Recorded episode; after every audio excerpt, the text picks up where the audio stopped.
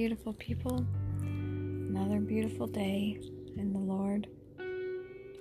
I decided to talk about the wholesome tongue, what it means to have a wholesome tongue, and how we can use our words for God's glory. There's so many situations in life where people just say what they think or feel and don't think before they speak. And I know there's lots of people out there that understand what I'm talking about. Um, if you just feel like you want to blurt something out and tell someone exactly what you think about them, and that might not be so nice, that's not not the way we're supposed to act as Christians. And we're supposed to love one another. So, the verse I, I have here is Proverbs 15, verse 4. A wholesome tongue is a tree of life, but perverseness therein is the breach of the spirit.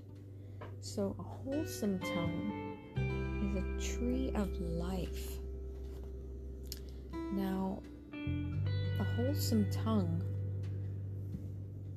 speaks good of people and situations, a tongue that builds up people.